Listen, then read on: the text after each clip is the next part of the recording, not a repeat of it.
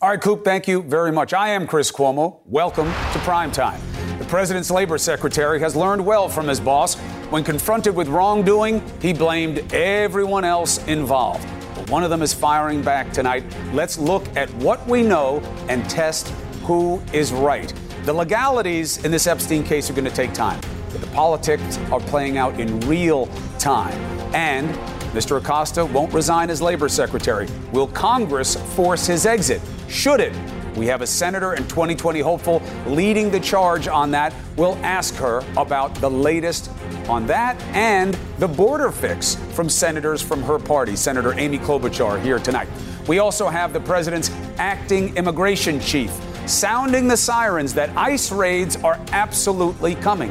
Is that the best or worst move right now? And we have news on what Democrats are planning for Mr. Mueller. We have the plan and the stakes. What do you say? Let's get after it.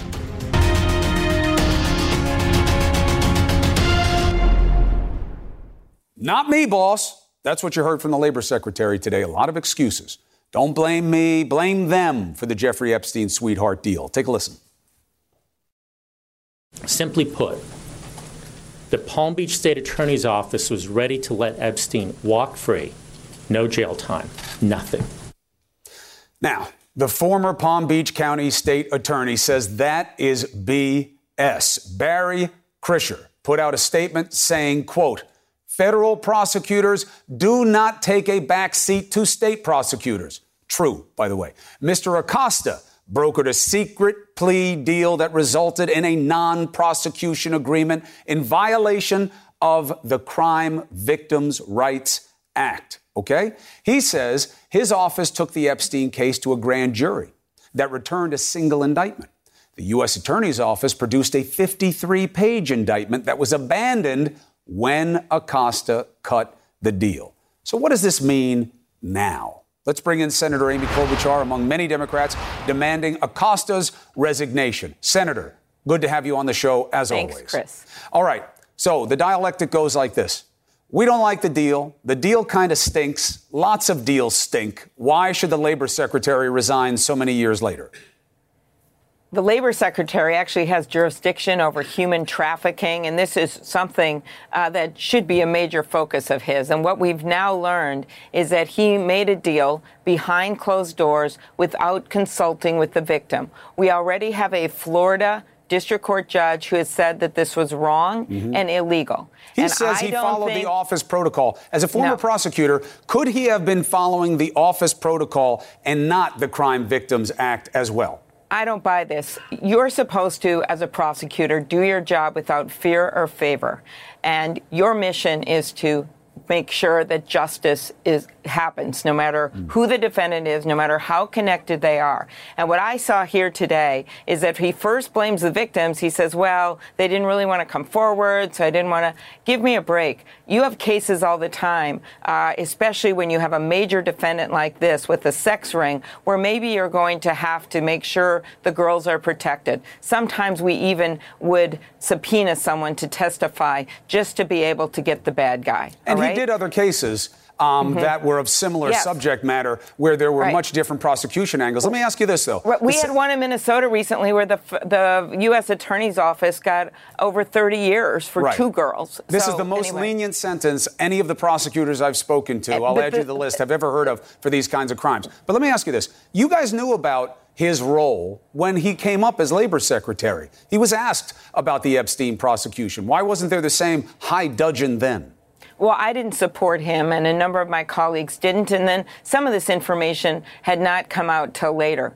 Uh, but I did want to really point out something Please. because this is the issue of the day here, where he suddenly is blaming um, the local county attorney. Yes. And I want to make clear, as someone that had that job before, when the feds would come in and say they'd want a case, sometimes we'd go back and forth and say, look, we think we can do this one. Mm. Sometimes they'd say, okay. But a lot of times we'd go where we thought we could get the longer sentence or they would just take it. And we had very cordial relations with the U.S. Attorney when I was there, so we'd have a lot of discussions. But most of the time, uh, they would be able to take the case because they could get the longer sentence and would have the resources. Mm. In our offices, we ended up doing a lot of white collar cases. I put a judge in prison, my office did. But the point of the story is, I don't buy this at all. I believe that local DA who basically says, come on, the U.S. Attorney's Office here had this long indictment, and they should have gotten a good sentence, and certainly not given him a deal where he can work six days mm. a week, leave jail, and go to work making billions of dollars, while other people in the same circumstance, like the one I just mentioned, go away for 30 years. No, I understand all that. And it is interesting that Secretary Acosta did not bring up his work with human trafficking in his role as a cabinet secretary uh, when it is under his auspices. Uh, that, that's a fair point, and he didn't even mention it. Let me ask you about something else.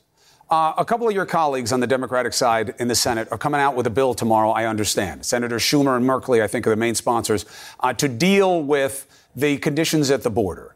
And uh, it covers separation and some other uh, guarantees of how people are going to be kept. However, the main role for Congress in what's going on down there is not addressed, which is the set of rules, the statutory rules that are causing a lot of the constipation on the border. Why isn't the Senate bill addressing that?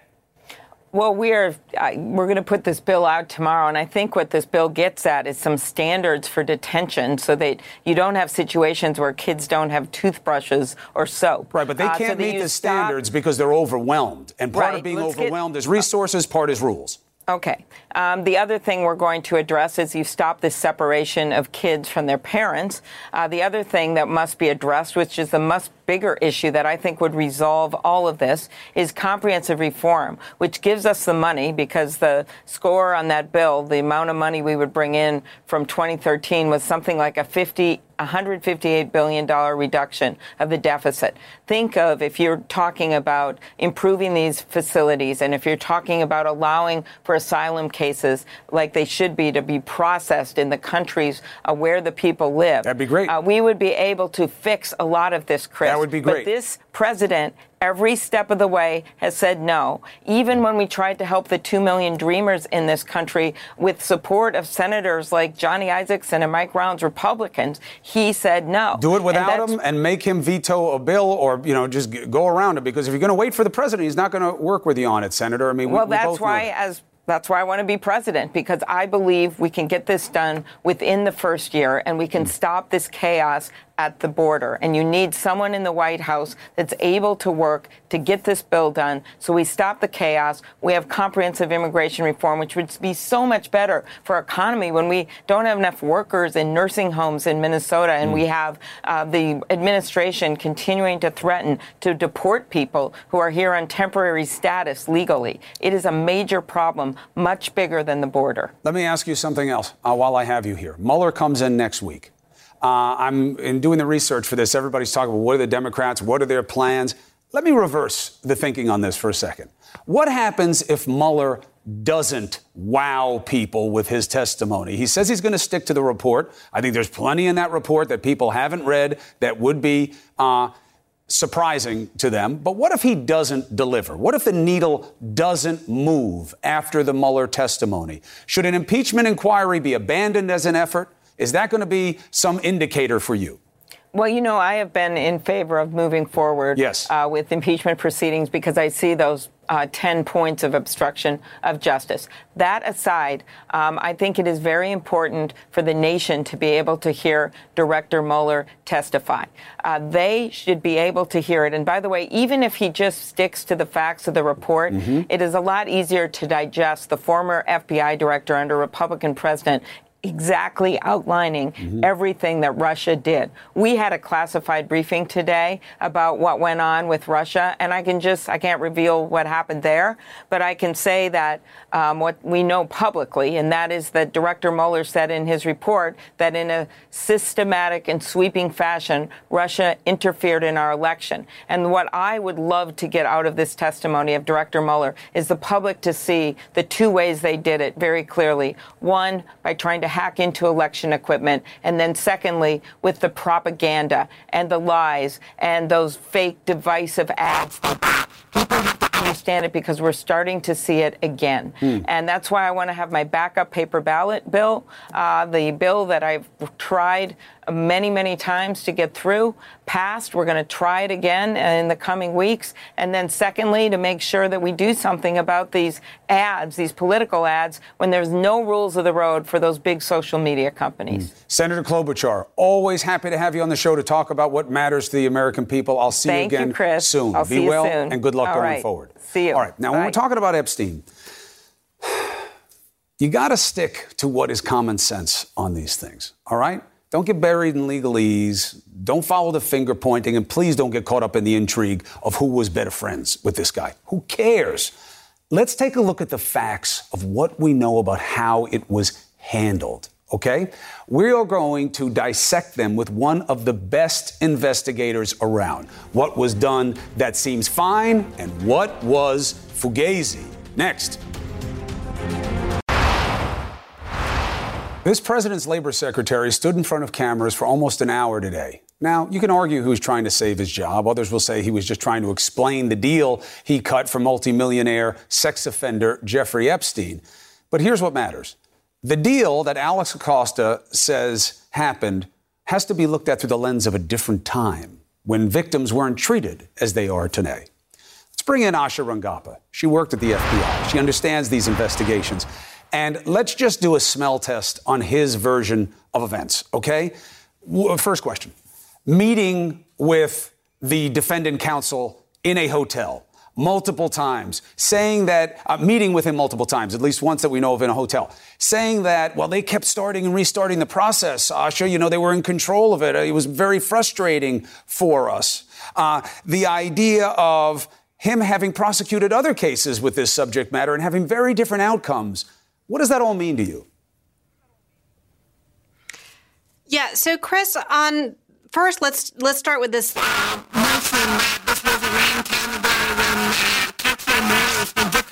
We're talking about 2008. This isn't 1910 before women had the right to vote or something. And the the facts of this case involved more than 30 victims all of whom were minors at the time that the criminal activity occurred, involved trafficking across, you know, state lines. Um, yeah, this know, was the, the real deal. It wasn't that, a one-off. It wasn't a close call. It wasn't no, one person in questions of consent. No, it was the real deal.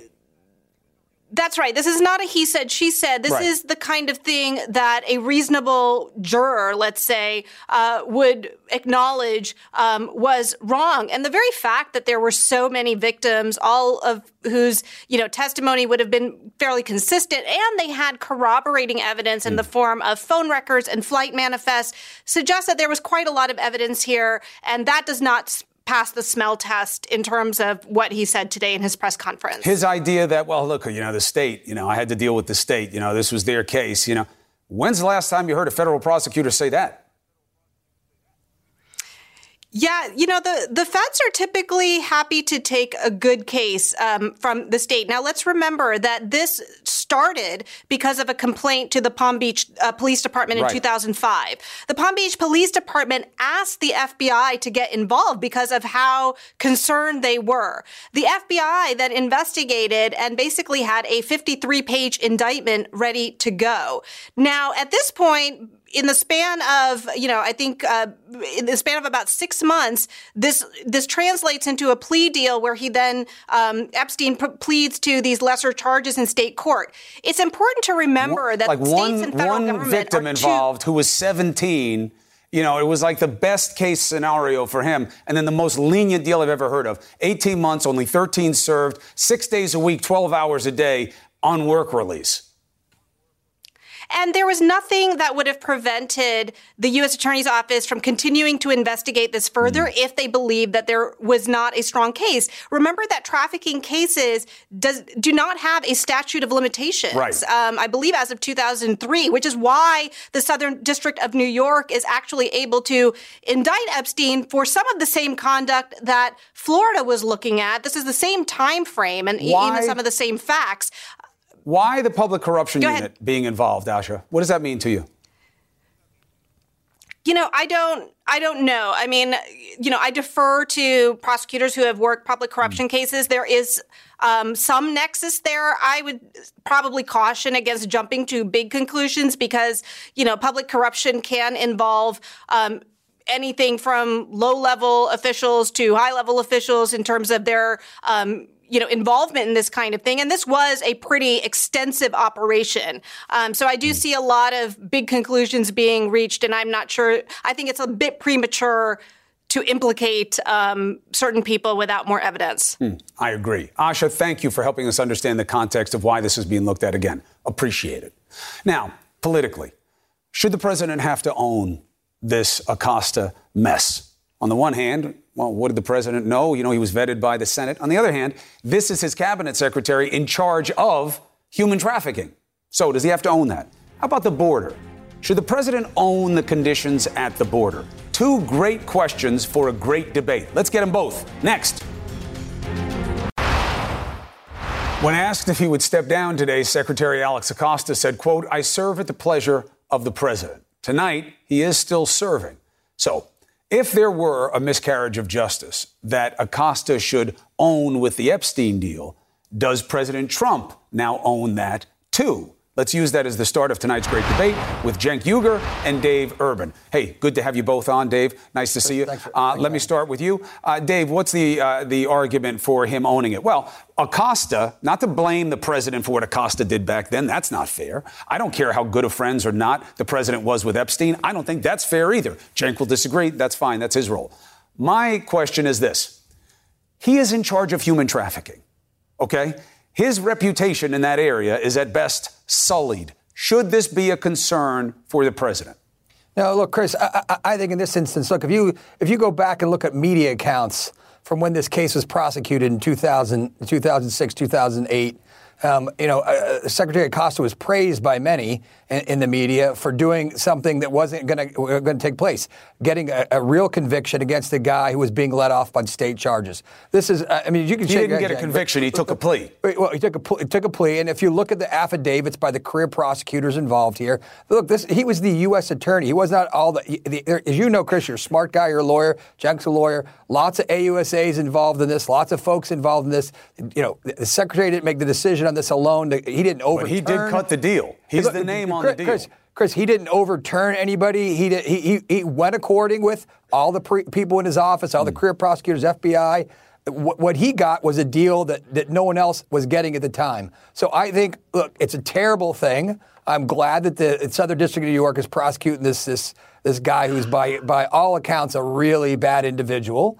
And and in retrospect, look, maybe the state could have done something differently. The evidence must not have been there at the time because I promise you, Chris, that the good men and women, of the FBI and the U.S. Attorney's Office back then in the Southern District of Miami were doing their jobs. They were trying their best. Do you think anybody there wanted to let this creep go? I promise you they I did. think it's yes. a legitimate. I think it's a legitimate question, Cenk. Yeah, I promise you they didn't, Cenk. But do you hold on a second. Let's be very clear. That the, do you on, think Dave, that the career prosecutors Dave, won't let this guy Dave, go, Cenk? Dave, hold on a second. Dave, Dave yes. hold on. Yeah. The, I like the reversal. You know how many times I've had to say that to you when we're talking about the Mueller probe? You know, do you think the FBI would really go after somebody politically? Now but, you're but, using but it on me. It, but I respect. Because it's a legitimate. Re- because it's a legitimate question. I, I, thought it was legitimate back then too. I don't believe in casting aspersions on the investigators because you don't like the outcome. Uh, I'm me, not casting aspersions. I know, but you just you had a different perspective back. I'm just pointing that out. I'm saying I'm asking. Do you believe no, I don't. fine men and women there I don't think this was about go. investigators. I, I, think if about anything, it was about influence on the outside. Cenk, your take.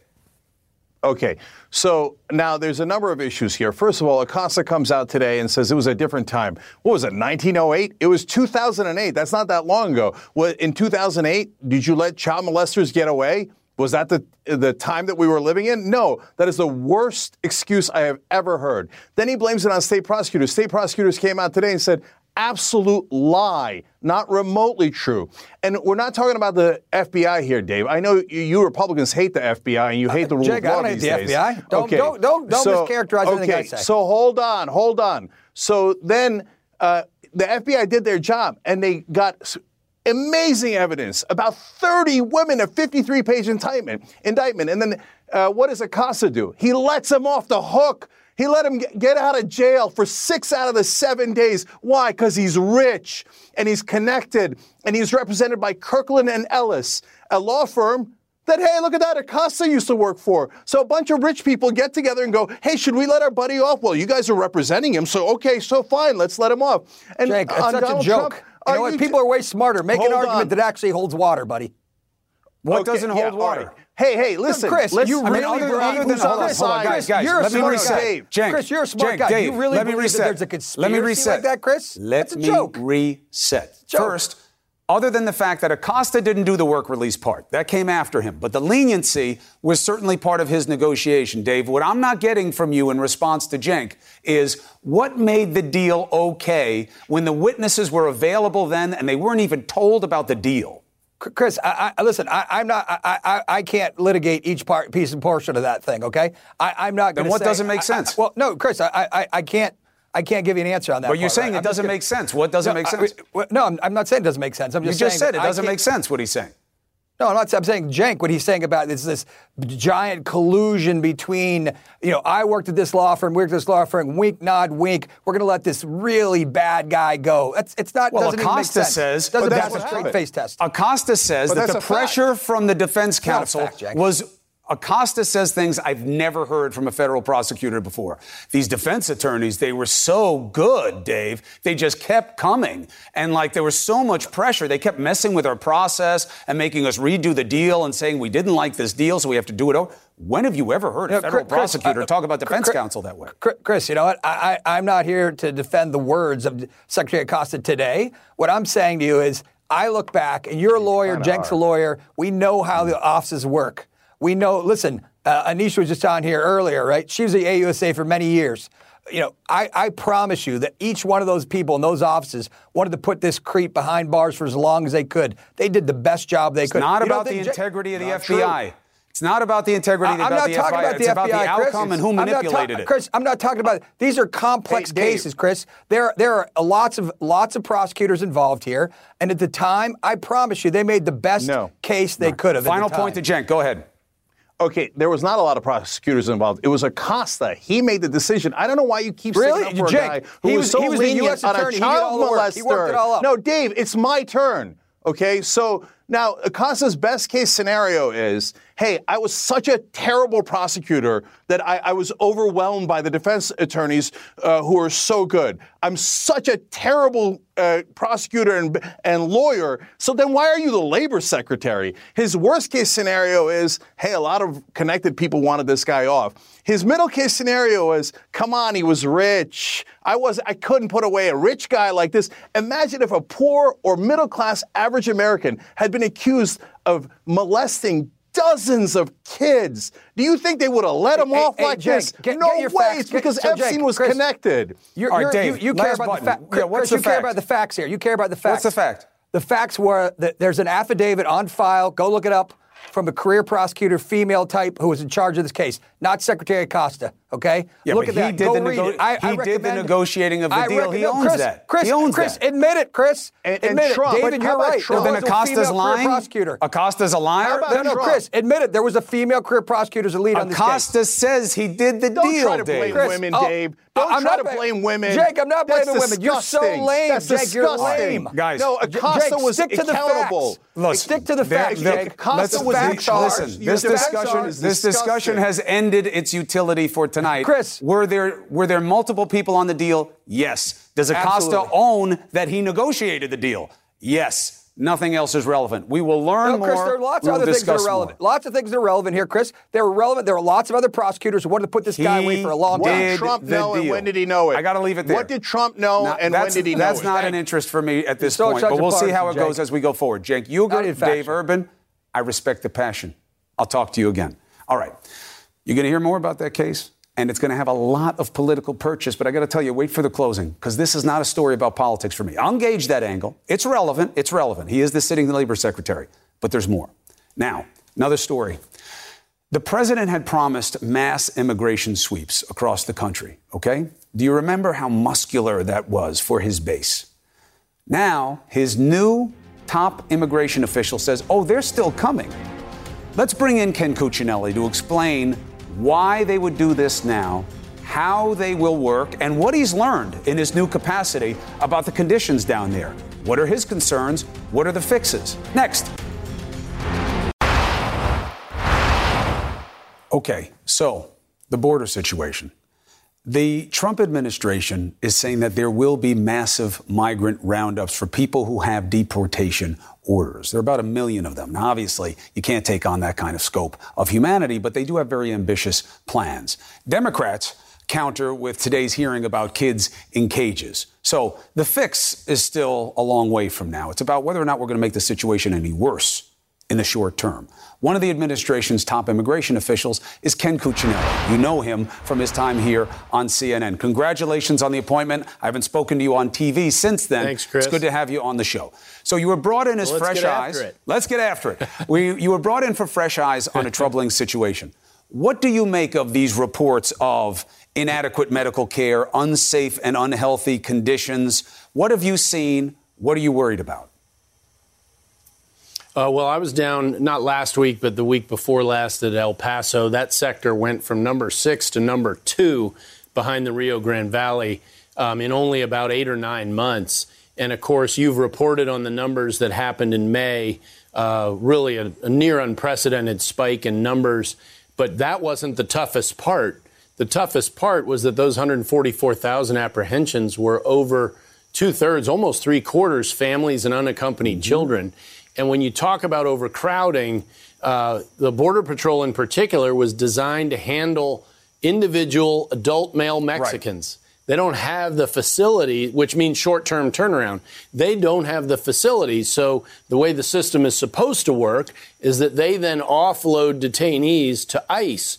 But ICE is oversubscribed in their detention facilities. And so the pipeline has become clogged as it goes down the route. So and you don't think it's about obviously you don't think if it's it gets clogged anywhere, it shows up up front. You don't think it's malfeasance. You, you, don't think it's malfeasance. You don't think it's people no, doing the job the is, wrong well, way. It's malfeasance you think it's on the part of Congress, but not in terms of the men and women uh, who are doing but, it. Because the troubling part of the reports is no, people saying look, they were told to drink Chris, toilet water and all that. Yeah, yeah, yeah. No. And, and Chris, one of the things I appreciate about you is you've gone down there, you've looked yourself, you've developed your own opinions based on facts, and I appreciate that. And I know a lot of other people do too. And w- what I saw was, for instance, children being cared for well in a Border Patrol facility that was never designed to house children. Um, and, uh, and, and you, of course, saw the Inspector General's report and the mm-hmm. pictures in there. And that was largely a function of raw numbers this system for the fourth month in a row is over 100,000 people coming over the border. I looked at data all the way back to 2012. There's never been a single month over that mark. It's true. Or the really numbers are astronomical in that in that seven years sign. And listen, they are talk, astronomical. So let's and, talk and about, there's only so much you can do. Well, let's talk about what is being done. And this is the part I don't understand. I don't have yeah. any problem with the law being enforced. Uh, I think that if you come in illegally, you have a problem, you have to deal with it. But I don't understand sweeps right. now because I don't know how you can add to the capacity problem. I don't know who will process these people, where you will keep them. You're over capacity now. Why do the sweeps now? It seems like a, a nightmare scenario. Well, the fact that, you know, it's even newsworthy that ICE is doing its job, which is, as you noted, to uh, uh, pursue, really first ask, but then pursue those who, who won't respond on the removal orders. So there's about a million removal orders where people have gone right. all the way through a long process. They got due process and so forth. And um, that's the pool that ICE has to work from in terms of removals. There are other things ICE does, but in the removal space, what they try to do operationally is set up to process the particular people uh, in that pool uh, quickly so that they don't just jam them all in detention centers that are already they don't have the manpower to uh, do uh, that, that. They process them out quickly. It seems to be like well, this is a political play on harshness. Some of it. We're not talking about doing all of it, Chris. I know, but I'm saying that doing any of it is a political message of harshness that I know this president likes. Um, but I just see it as adding to a contamination right now. You have, like you just said, over half of these people are families and well, kids. You, but you, you can't, can't, care for them, and you you're going to put more stress on the forfeit system you cannot forfeit the other parts of the pipeline. The end of the pipeline of illegal immigration is deportation. And we're talking about the crowded points well before that, right on the front end when people come across the border. Mm-hmm. Uh, but you also have to have to work on the back end. Just like in my agency, we're working to knock down the asylum uh, backlog of cases while supporting the border effort. Uh, ICE has to do the same thing in its in its own realm of uh, authority, where they have to continue to, to enforce removal orders all the while backing up CBP in terms of detention with the border crisis. But why add to a system that's overtaxed? Why not just prioritize that right now? Look, well, there's, here, there's here's few, my real question: is that it yeah, seems that the president wants to choose to keep hammering on the harshness and keep hammering on enforcement no. and going after them and not dealing with the true crisis of humanity and caring for these kids and families, which he never prioritizes. Chris, you said yourself that it's important to enforce the law as it's written. And I would note that the appropriation bill that passed last month, most of that bill went to care for children. And what yes. happened? So we went from about 2,500 kids in these facilities not designed for them down to below 350 with only a handful, maybe 20 or so that have been there more than the, the requisite 72 hours, which is our target time for those kids to be placed in appropriate facilities for children. And, and when Congress actually stepped up to do that one small part of its job, the system started to work with respect to those children. We have not seen Congress do that either with asylum loopholes, which are attracting Fair a lot point. of these folks, nor with adults for detention, which is what you and I are talking about, not just fair in point, but I'm removal, saying we're still getting but reports also in the second stage at the border. But we're still getting reports, Ken, and I know that this is why you were sent down there. We just got one out of Arizona uh, that was reported on by NBC First last night that the conditions are beneath the standard of care that we expect from ourselves in this country. That seems to me to be the most important piece of this, and that should take all the energy until it is dealt with the right way, and then you deal with capacity and you deal with enforcement once this crisis period is gone.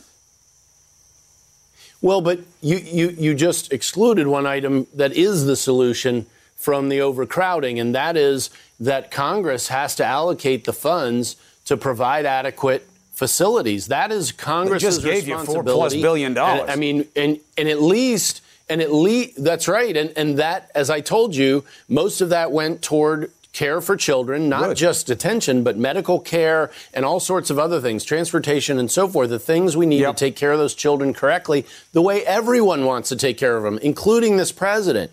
But we well, also need to expand that capacity with respect to families and adults. I hear and you about expanding Congress capacity and completes its job. I hear we're not going to solve the problem. I hear you about capacity. I hear you about the rules. I hear that it's not done. The president's priorities uh, we, we disagree on. I go on the facts of what I see on that as well. You are always welcome, Ken Cuccinelli, and I'm going to need you to come back because be this situation you, is not ending. Good luck down there. I hope you can make things better. Oh, well, we're taking it step by step. We will. Ken, thank you. All right, let's lighten up a bit. I got a question for you. This is a what would you do? I'm channeling my inner John Quinones, whom I love. You're driving on the freeway. Money starts to rain out of the sky real money. Do you do what they are doing? Do you drive by? Is there some third answer? D. Lemon and I will deal with a real life ethical dilemma, and I will tell you what I would do next. All right, here's the question You're driving on the highway, cash comes raining out of the sky. What do you do? You pull over and scoop it up? More than a dozen drivers did just that after an armored car's door flew open like something out of a movie. How much money are you looking at there? 175K. Police are now warning of criminal charges if they don't give the money back. So far, five people, including this guy, have turned in a total of 4400 bucks. All but $200 were taken. D Lemon. Uh-oh. That is a total of 15, 17 bucks. I, I, I, guarantee if anybody smells that money, it's musty because this guy never opens his wallet. He's tight as two coats of paint. I always buy your so dinner. So you are. what? This isn't working. So you're driving down the road. Yep. Money comes flying yep. out the sky. Yep. What do you do? What do I do? Yep. Be honest. We're only on live television. Uh, I probably would take some pictures of it if I felt I was in a safe space, safe place, or I would just drive away. I wouldn't do it. Not going to do it. Why? I don't know. It just doesn't seem right. Number one, I don't like being on the sides of highways or interstates. All right, let me change the scenario. So what, you're on just, a country road, nobody's around, money okay. comes flying out of the sky. Well, nobody's around. Nobody's Nobody around. Me? Nobody will see you. And who who does the money belong to? Came out of an armored car, arguably FDIC insured. I don't know. I believe in karma. Seriously, I don't think I would do it. I think I would turn it. I think I would turn it in. I'm that guy. The law is clear. Now, you're walking down the street and you see a $20 bill. There's a de minimis standard. Um, Okay. Um, but there is a there are uh, laws against taking mislaid or lost items and keeping them from yourself. You're supposed to notify the police if a certain statutory period goes by. You get to keep it. But I think this is more of an ethical uh, dilemma. And this is free money. It's not somebody's money. It's not that you saw it fall out of someone's car. Wait, wait. Okay, let me ask you this. So if I turn it in and no one claims it after Then- a period of time, it's then you get it. Okay, well then why wouldn't you just turn it in? That way you're clear on. Because you want the You're money. Yeah, but you. Because it's cash ah. money. I know people at home are like, "Are you crazy, Don? I keep. I wouldn't keep the money. I'm sorry, I wouldn't. Well, look, here's the test of integrity Pop taught me. Would you do the right thing if nobody would know that you did the wrong thing? And I have to tell you, it's easy for me with my crazy, blessed life to say I wouldn't do it because I don't need the money.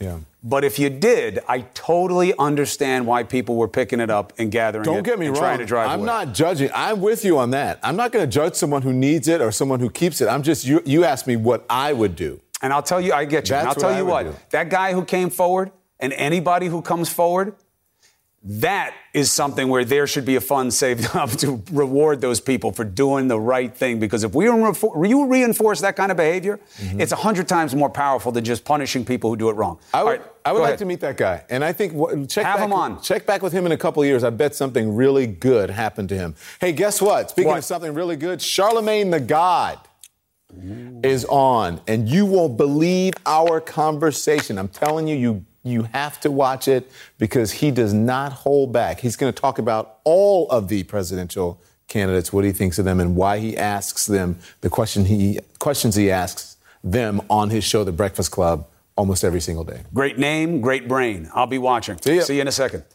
All right, top story.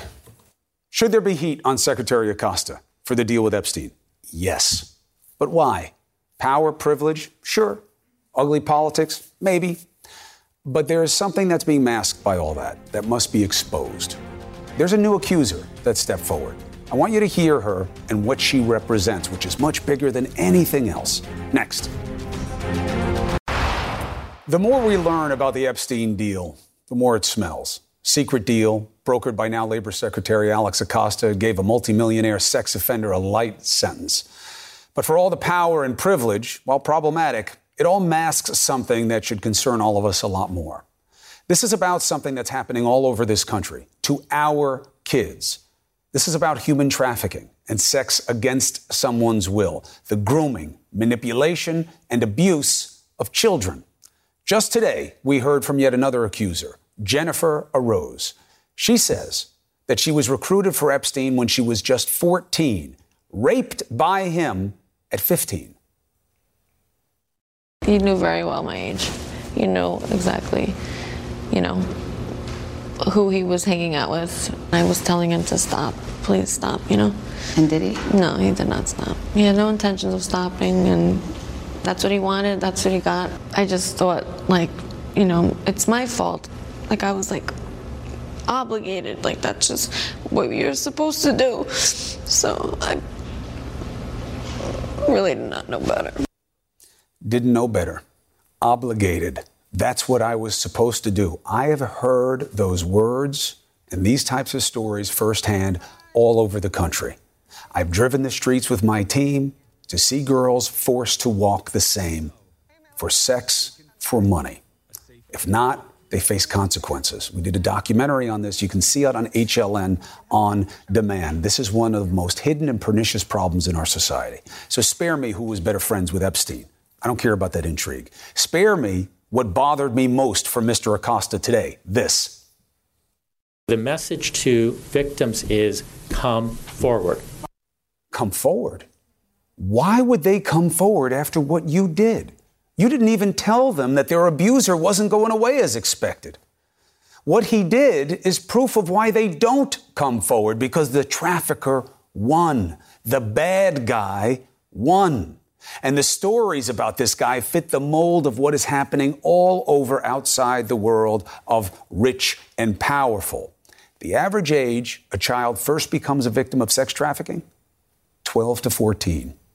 These girls have sex with 10 men a night, six nights a week, 240 sexual partners a month. How many kids? They don't know. They can only estimate. So many are afraid to come forward. So many are lost in the system of kids that are just gone in our society. American kids. So, why should Mr. Acosta be judged now for then? That's a fair question. There are two reasons that we must consider. Because it was kept quiet and the deal didn't get scrutinized at the time. Why didn't it? Second, Secretary Acosta is in charge of human trafficking for us as the Secretary of Labor. His biggest case on the issue gave the most lenient deal ever. He didn't even mention his work in that area today in a real way. We know he tried to cut funding for sex trafficking victims. But was that just about budgets? Was it about priority? The fact that he doesn't get it, as evidenced by this earlier deal? Can he be trusted to own it? Those are the real things to consider. Thank you for.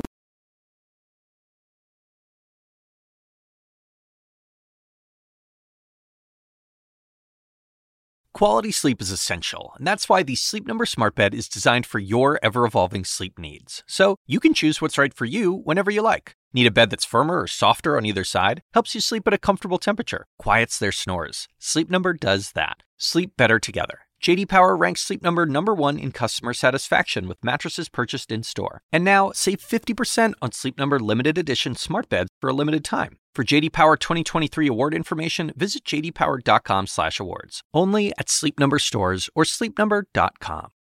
I'm Dr. Sanjay Gupta, host of the Chasing Life podcast. In honor of our 10th season, we want to hear from you. Leave us a message at 470-396-0832 and tell us how you chase life. It could be used on an upcoming episode.